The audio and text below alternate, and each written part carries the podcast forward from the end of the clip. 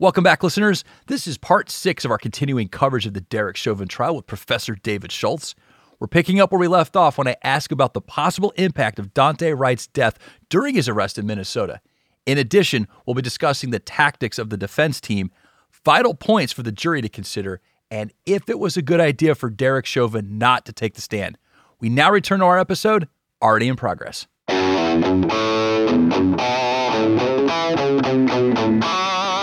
I've got a couple questions about the prosecution's tactics, but I want to talk about externalities right now, just real quick. Of course, Daunte Wright, as we've been reading in the news, a 20 year old man that was killed by police while trying to escape his arrest on April 11th. Now, since that time, there's been unrest across the country, especially in Minneapolis, because this occurred near Minneapolis. And uh, right after that, the defense sought to sequester the jury. So tell us what happened there, and I guess what was the result? Well, just for people to realize, like the physical proximity, Brooklyn Center is approximately about, let's say, seven miles, give or take a couple of miles, maybe 10 miles. So very um, close. From from where the trial is occurring at this point. Um, it's a suburb right on top of of Minneapolis. You know, very you know, you know, some suburbs are are connected to bigger cities. It's really a suburb of Minneapolis at this point. And when that story broke a week ago Sunday, it was absolutely everywhere in the news. It just exploded in terms of, of it happening. And defense was very concerned that the story of another police shooting could taint the jury, requested sequestration immediately. Judge has turned it down. Um, I suspect if there's a guilty verdict, we are going to see this is one of the grounds for appeal.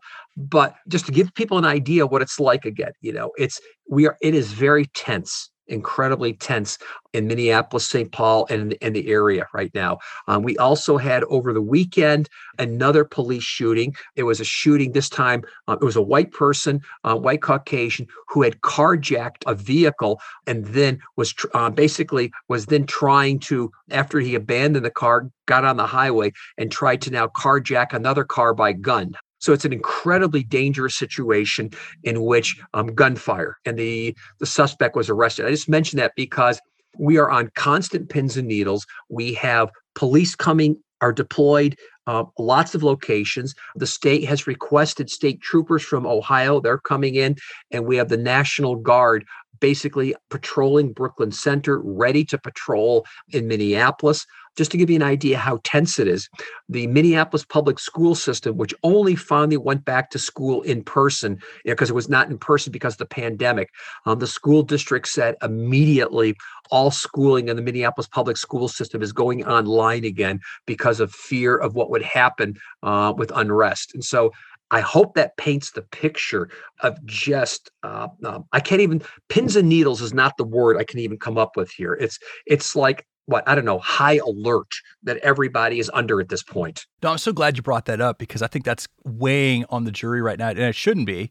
Uh, you know, if you're going to, uh, you know, transact justice here, but it definitely it can't you can't help but think that the jury feels like they're under pressure here. So let, oh, yeah. let me transfer quickly over to because um, I want to get to these two questions, and I've got one in particular I want to ask you before we close it out, which I think will be pretty interesting.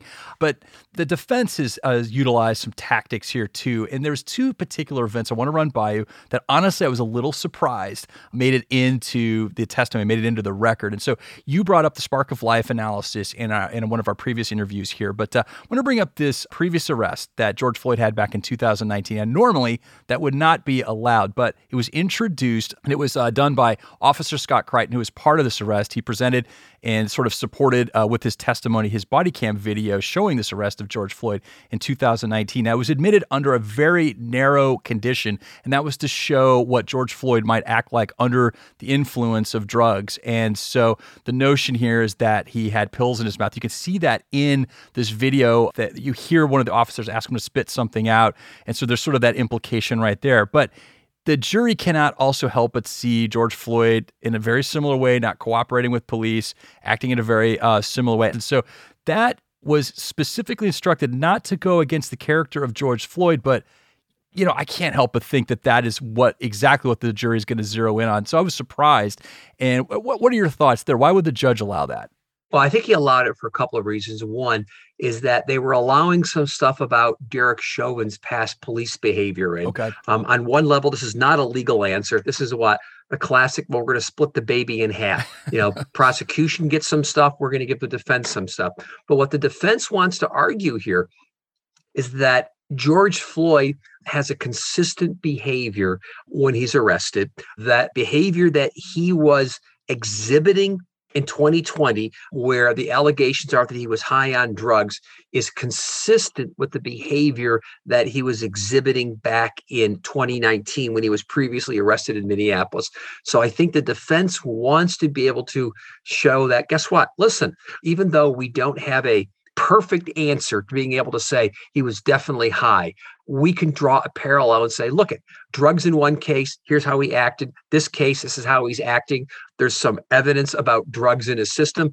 Maybe he was high also. And then therefore, if he was high on drugs, Derek Chauvin has to deal with somebody who's perhaps high on drugs, uh, whose behavior might be unpredictable, et cetera, et cetera. So I, I think they're trying to sort of draw that parallel and say, given all that, it would be reasonable for him to do that is Chauvin what he did. Okay. My next question for the prosecution tactics, the forensic panel as presented by Dr. David Fowler. That's their their medical cause of death expert. Now, I heard the objections to this from the uh, prosecution. They they went and reviewed this, and uh, I think the prosecution has a good point. So, Dr. David Fowler works with the forensic panel, and that's a, a panel of other doctors as well. So he analyzes death. Other doctors have different specialties, but also non doctors that are scientists that uh, contribute to this, and their job is to review, you know, cause of death to make sure all of the sciences are included. So he's making this presentation, and the prosecution makes a point, and this is one I would agree with. I, and I didn't didn't quite understand why the judge allowed this, but the prosecution made the points like, well, there's 13 experts as part of this panel, and this one person is presenting their findings. I'd like an opportunity to cross examine those experts. So, again, is that kind of getting into that balancing factor? Is that why the judge allowed this? I think so. I think you're absolutely correct. Yeah. Is that at some point, I mean, for those people who practice law, know that there's supposed to be rules of evidence that dictate all this. But at some point, I'm just you know, we have to sort of go to beyond the law and say, kind of like human nature type of questions here, that I think the judge is just going to try to, as much as possible, find ways of, of giving both the prosecution and defense a little bit of leeway, especially in a complex case like this. And so I think you're absolutely right. I think it's what was going on here. All right, I've got a couple more questions. I, I don't want to move faster, but this one I do want to take a little time on, if you'll permit me. So I think I already know your answer to this question, but I'm going to after you answer it with your gut reaction, I want to ask a quick follow up on that. So, should Derek Chauvin have taken the stand on his own behalf in this case? No, I don't think he should have.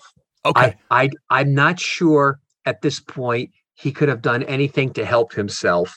I'm convinced if had he had gone on the witness stand, what was going to happen is that the prosecution was going to show Derek Chauvin that nine minute and 29 second video. And every second they're going to ask him, What were you thinking? What were you doing? As much as juries want to hear from the defendants, I just don't see how at this point he could have helped himself. Okay, so I'm going to provide some additional elements here, just based on kind of the media observation. I want to see if, because I heard a little hesitation there, Professor. I want to see if your analysis changes. So, this case has been in the media for a long time, almost a year, right? So you've got this video that's out there from one of the bystanders that was on social media. So it made it around the world, right? And then you've got the uh, news media latches on to that. And then you have um, you know, you have all of these like stories that come out that we're reading constantly, and you assemble this jury. There's that iconic photo that was part of that freeze frame that I was talking about earlier, where you kind of have this look on uh, Derek Chauvin's face of uh, either frustration or indifference, you know, depending on how you look at it. And you see his knee, which really does appear to be on the neck of George Floyd. That gets around the world. Now, in the courtroom, he's wearing a mask most of the time, and people are talking about him in the third person. And even on the video, the body cam video, don't hear a lot from Derek Chauvin. Now, Derek Chauvin's a real person. You know, Derek Chauvin was married. Derek Chauvin is a police officer who has been a police officer for, you know, almost 30 years. And he also served in the army. So he's got a history. He's a real person. But I didn't feel that um, that the defense kind of churned that up a little bit. It's like put him on the stand and show that he's a real person, have him maybe explain a couple of these things. Does that change your analysis? No, not a bit. Okay, Not fair enough. bit. Fair enough. No, you're the expert. I just wanted to see, you know, how, how you'd feel about that with these media, kind of these uh, trial by media cases when they come up. So, all right, closing remarks. You and I talked in our pregame. You had some opinions on this. So I want to get pros, cons of each side in the uh, closing remarks, and then I want to get to one more question. We'll close it out. Okay. They were too long, too bloated, and neither side did a good job of doing what they're supposed to do, which is what? Take all of the information they have and wrap it into a story that makes the context for their arguments understandable. Closing arguments are about what? Telling a story. And I don't feel like either of them did a good job in terms of doing that. They basically what? Relitigated their cases. Okay. Last question for you, real quick. Now, the jury goes into deliberation, and what do you think are the big aspects of the evidence that they're going to be debating over? Well, we already talked about this in the sense that it's going to be cause of death, and at the same time, it's going to be whether the officer acted reasonably under the situation. Those are going to be the big ones. And if they get to those and say, yes, unreasonable, yes, cause of death, then it's going to get to the third hurdle, which is the state of mind of Derek Chauvin. Well, Professor, I really enjoyed our conversation today. Thank you so much for coming back on. And can I count on you for one more episode after the verdict? Sure. Thanks. And thank you, listeners, for tuning in and making the show part of your day. If you like what you heard, please recommend the show to a friend. And once again, thank you to our sponsor, Nota. You can find them at trustnota.com forward slash legal. That's Nota spelled N O T A. And last but not least, thank you to our team producer, Molly McDonough, and our LTN audio crew for doing what they do because they do it so well. This has been Legal Talk Today. I'm Laurence Colletti. Have a great day, everybody.